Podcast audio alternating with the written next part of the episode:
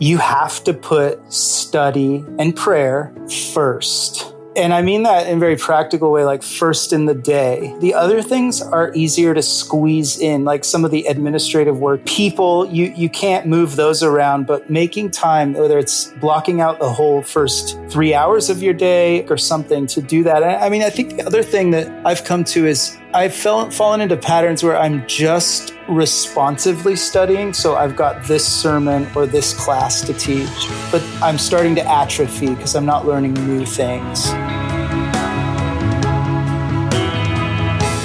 Hey, everybody, welcome to another episode of the CPT podcast. Today we have part two of our conversation with CPT fellow Matthew Wilcoxen, who is the Associate Rector of Church of the Resurrection in Washington, D.C. Uh, we started this conversation last week, so if you didn't get a chance to listen to part one, I encourage you to go give that a listen, and we will pick up right where we left off last time.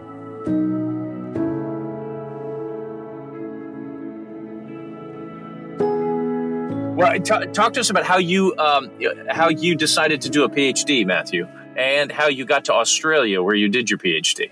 Well, so the first class that I had at Biola uh, on a Wednesday morning in August uh, 2005 was Mickey Klink, a CPT oh, fellow Mickey Klink.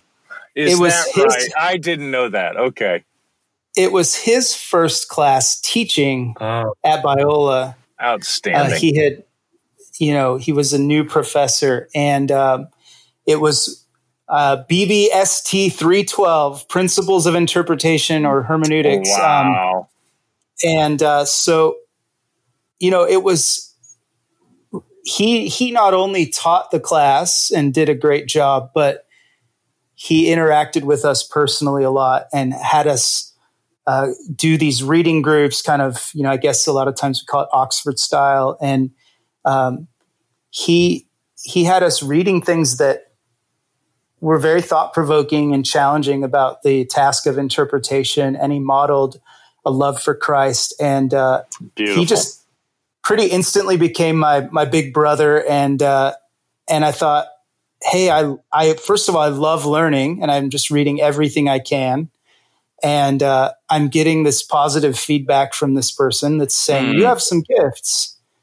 and uh, which I, I had been lacking in my life, really, you know, kind of growing up mostly fatherless, and um, mm. and and I thought, oh, I want to be like this guy Mm. Uh, so I just kept reading and reading and thinking, I want to do a PhD someday. Um, because mm. I just want to read books and learn more and, and learn Greek. And I, you know, I wanted to, to, go all the way. I mean, it was almost instant as soon as I got there that I, I, I wanted to do, um, to do that. So, uh, and then how did I end up in Australia? You know, I mean, a lot of my life, uh, has been had to be pragmatic and look for the openings that God has provided. Yeah. Um, so I took on a ton of debt to go to to do a bachelor's degree in biblical studies. And uh, then I, I started working at a church as a youth pastor before I even graduated. Mm-hmm. Um, and I wanted to do a master's degree, and the the practical thing to do was to do that at Talbot because uh, I could do it part time uh, continue to work at the church. And um, once I finished that, I, I, really wanted to do a PhD, and and my dream was to go to the UK to be like Mickey and all of you guys. And um, mm. as I started emailing some folks over there and and thinking about that, um, you know, it was going to be really cost prohibitive for me personally, yeah. and um, at the same time, I started talking to a young scholar uh, in Australia named Ben Myers, and um, I just really liked him. I, I, emailed him; he got right back to me. We skyped the next day, and uh, he seemed like an impressive fellow and really young and and and engaging. And um, and then my wife had previously lived in Australia as well, so oh, there's a oh, confluence. Okay there's a confluence of a few factors. So she had lived there and they knew these great Christian families that they had kept in touch with.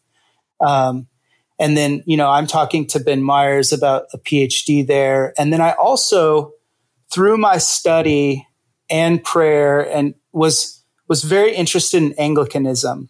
Mm. I wanted to find something that was evangelical, that cared about the Bible and a relationship with Jesus, but also had uh, a deep connection to the history of the church and liturgical worship. And so Yeah. I knew that Where did that Where did that interest come from? You, I mean, Cal. You said you grew up in Calvary Chapel traditions, right?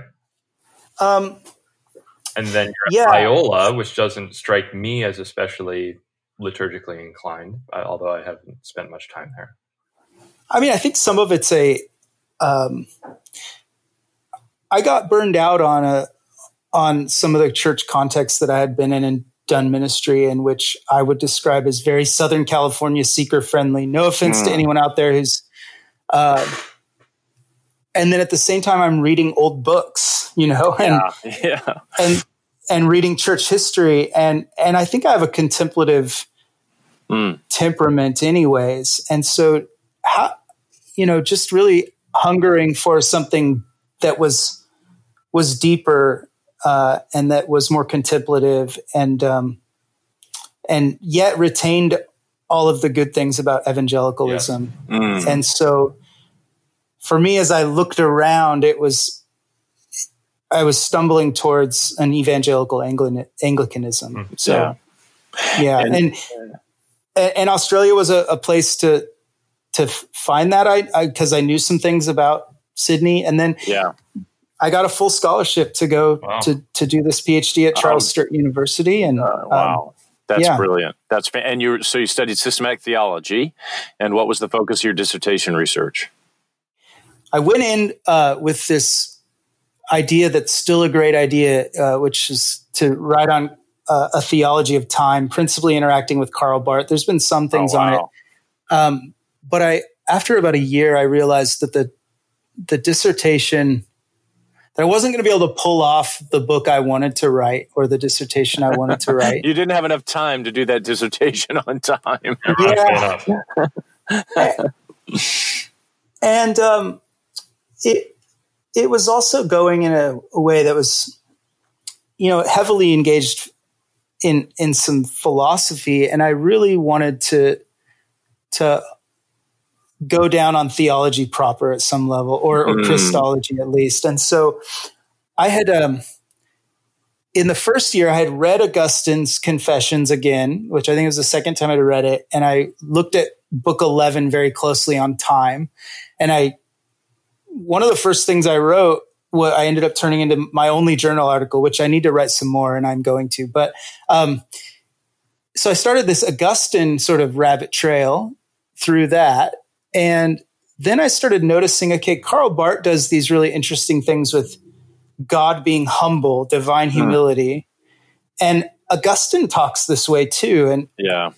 and has this in a striking way that God is humble. And so I really started saying, oh, I wonder if there's something I can do in exploring, you know, divine humility in in Augustine and Karl Barth. And so um, from that, I, I started developing, you know, a, a constructive, a somewhat constructive account of divine humility that was dealing with Karl Barth and Augustine, and then. Uh, when I was probably in like two thirds of the way through this, Katherine Sonderegger's systematic theology came out, and I, it, it was like, oh, here's a theology of divine humility as well, and um, so really, inter- these three became key interlocutors with what does it mean to say God is humble? Can we say that? Um, so yeah, And and, and what and, and what does it mean to say God is humble, Matthew? Because I know I know in your dissertation you decisively answered that question and figured it out once and for all. like all like all of us PhD students, we finally sort our question out for the rest of scholarship. Well, I started with Karl Barth, who uh, who I end up critiquing pretty significantly, and Ah, for him, he takes he sort of takes it for granted that humility is is a subordinate obedience, and Ah. so that what the that the son is obedient to the father, and that this that we see in the economy of salvation is sort of mirrored, I say, uncritically into the divine life, and so there is this this language in Barth of of an eternal obedience, and hmm. um, I I sort of back up and say that is one way that that we have understood humility just in general, but there's a richer definition of humility that I think emerges, uh, and that is the use of strength for the sake mm. of of another. Uh, it's not about subservience. Um, it's about it's actually a, a, form of greatness, and that the most humble are those who have the most power and use it for the sake of of others. Yeah. And I find that that that actually maps onto something that is um, immanently true of of God, not just in Christ's obedience, but of God Himself.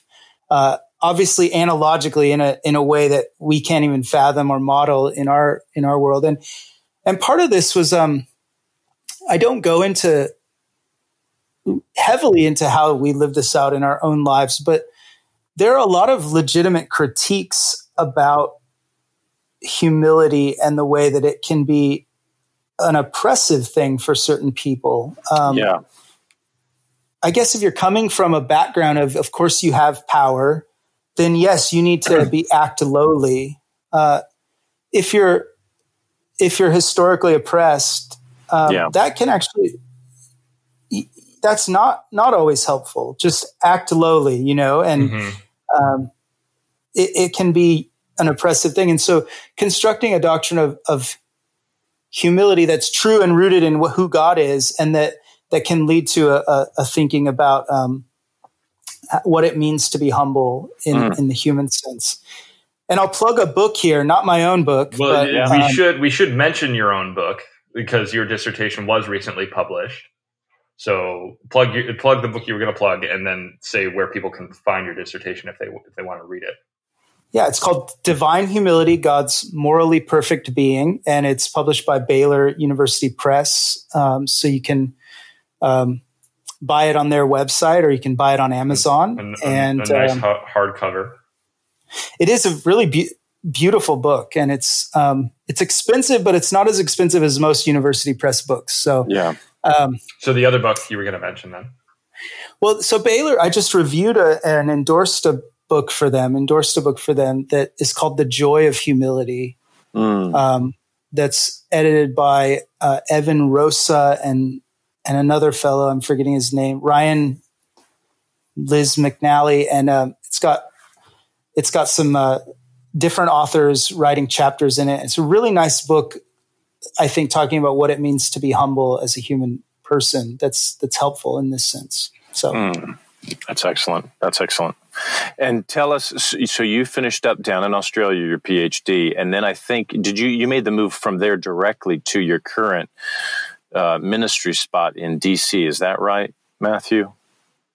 Yeah. So um, I found this posting for a pastoral resident, uh, church planter in residence. I found it through the CPT uh, website and Facebook mm. page. Oh, how about that? And hey, hey, uh, yeah, got in touch with Dan Clare here, and um, we, you know, my, for a variety of reasons, my wife and I, the whole time we were in Australia, were trying to have children, and um, we weren't able to, and. Mm. Um, mm. So we felt called to come back to the U.S., where where it would have been easier for us to at least turn that desire for children into some care for children in foster care. Mm. And so we were looking for a place to do Anglican ministry in an urban setting and to get engaged in foster care. And God opened the door here, and I was really excited about being on Capitol Hill and um, you know, so here we are, three years later. I was going to say, what a marvelous door opening for you, Matthew, with those, with that, the uh, the combination of those passions and values of you and your wife's. Man, oh man, to land where you've landed, the grace of God, that's incredible. Yeah, I look back and and see, you know, certainly not a linear path to any of these things, but uh, see God's providence uh, mm. every at every part.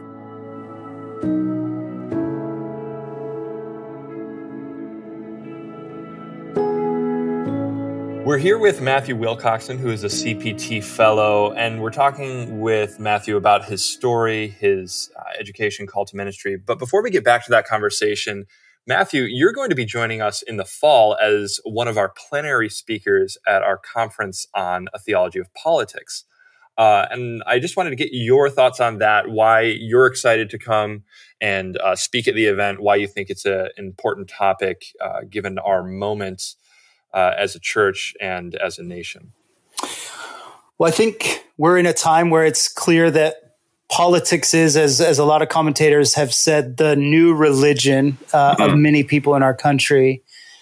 And one of the things about our segment of Christianity, evangelical Protestantism, is we don't have uh, a very well developed way to think about politics. And I think we're in a, a, really fascinating time where there are a lot of good thinkers and a lot of good pastor theologians who are drawing on historic resources of the church to develop a a framework for thinking about Christian engagement with politics in a way that doesn't uh, allow the church to become captive to an alien agenda, but allows us to bear witness in the midst of political engagement in positive uh, ways that are faithful to the gospel. And so uh, there's a lot of difficult questions within that and, and uh, hard decisions that people have to make. But I think having that conversation uh, at CPT is going to be great for uh, those pastors and aspiring pastor theologians to, to participate in. So I'm excited.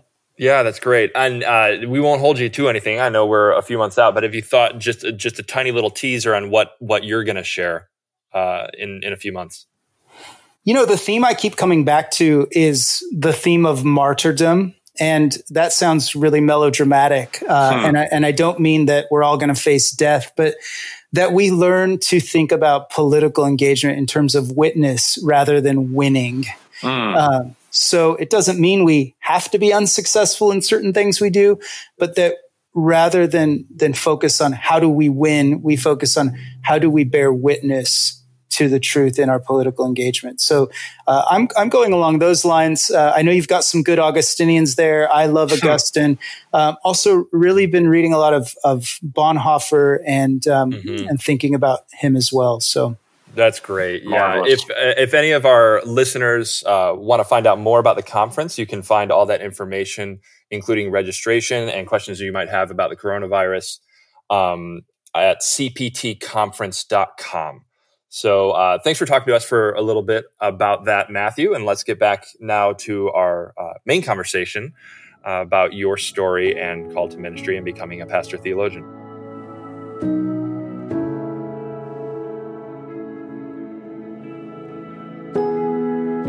And talk to us about this calling uh, of the pastor theologian and how you're working that out on the ground in your ministry context. And one question is Is Anglicanism an easier world in which to be a pastor theologian?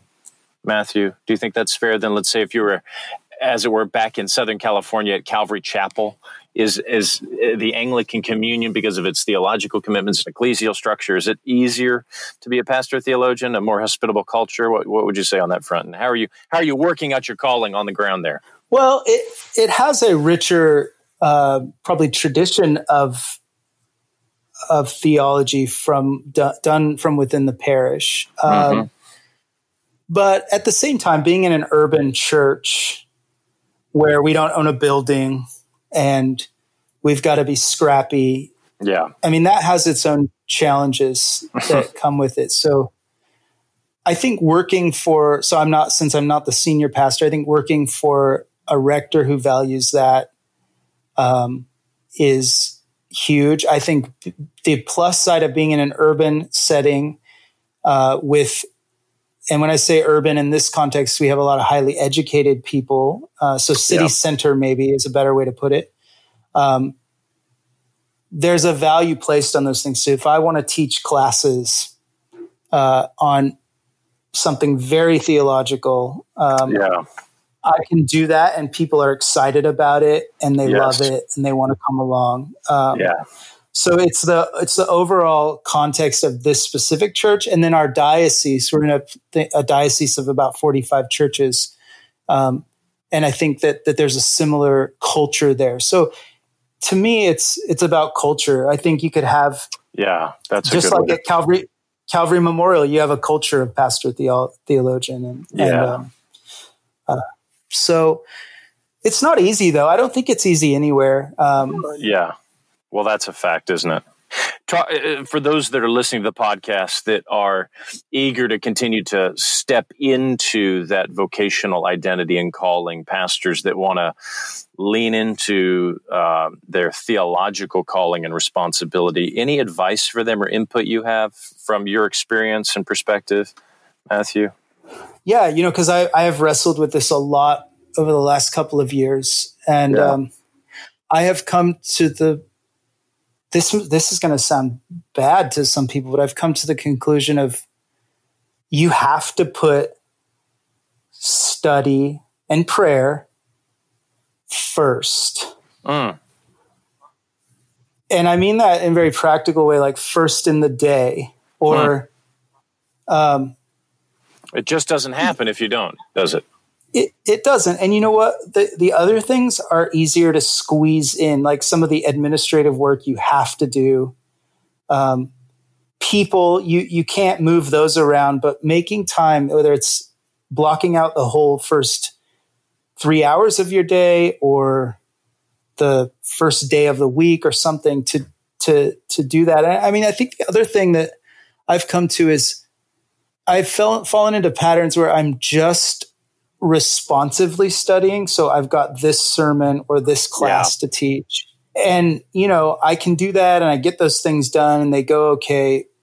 But I'm starting to atrophy because I'm not learning new things. Yeah. And so I think if you're an intellectual person, you need a kind of free study or exploratory reading and and study. And obviously it's it's going to be because of your interests and passions, it's going to be somehow connected and you're going to make connections. But but you need to think, I just want to know about this and I don't yet yeah. know how, what I'm going to do with it. And so finding some way to, to, to prioritize that sort of learning, even if it's a little bit, uh, to me is really important. So um, yeah, that's a great word. That's a great word. And what would you say? What would you say, Matthew, to your younger self? Let's say at your in your Biola days, uh, advice for an aspiring pastor theologian when you were in your student days. Uh, I'm thinking of the students that listen to the podcast. What input or advice would you have for them?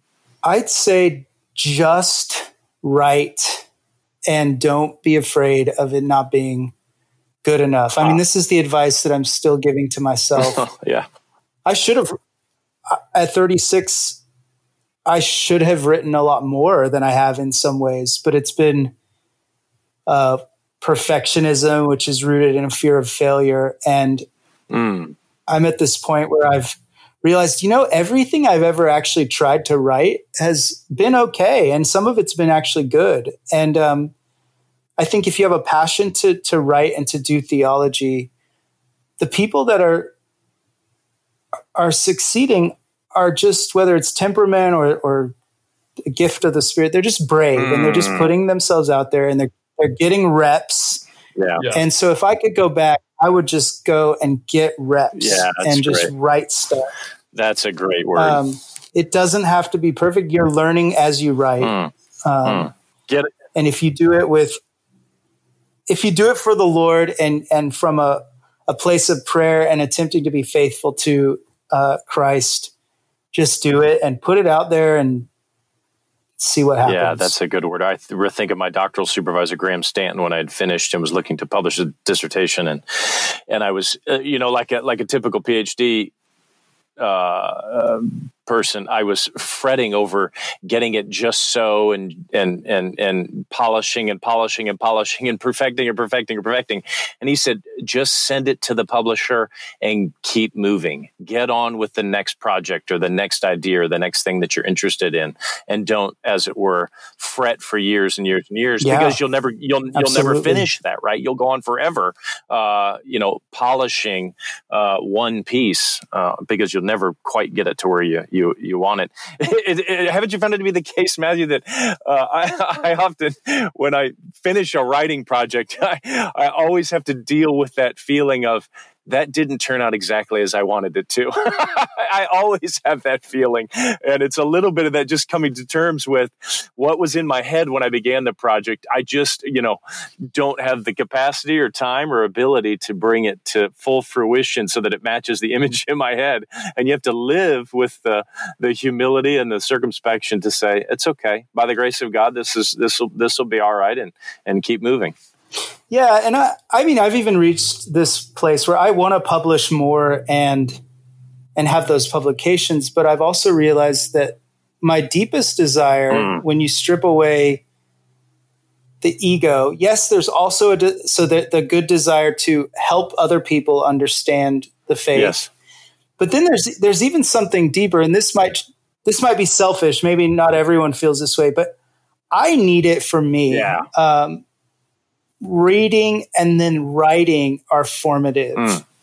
to to get clear in my mind and my heart who God is, what the scripture says. You know, the yeah, so it's almost like I'm not just doing it for others. I'm not, I'm, I'm doing it for my own formation. Yeah. So, well, that's a great uh, word. That's a great word. Reading and writing are formative. That should be a bumper sticker for all pastor theologians and pastors and students, for that matter. That's a marvelous, marvelous way of putting it, Matthew. Well, brother, this has been a great conversation. We're we're grateful for you. We're grateful for your your life, your ministry, your friendship with the CPT, and partnership with us, and and we certainly pray uh, God's grace and blessing on you, your family, and uh, your ministry. Uh, your ministry team and, and your congregation in DC in such an important part of the country and in these crazy times. Uh, God's blessing to you, brother. Thanks for being with us today. Thank you. I'm so thankful for the CPT and that you guys let me come in, and, and it's been really uh, it's been really important for me personally just to build a relationship. So thank you guys. Thank you, Matthew. That's encouraging. Blessings, Thanks, Matthew. blessings to you. God bless.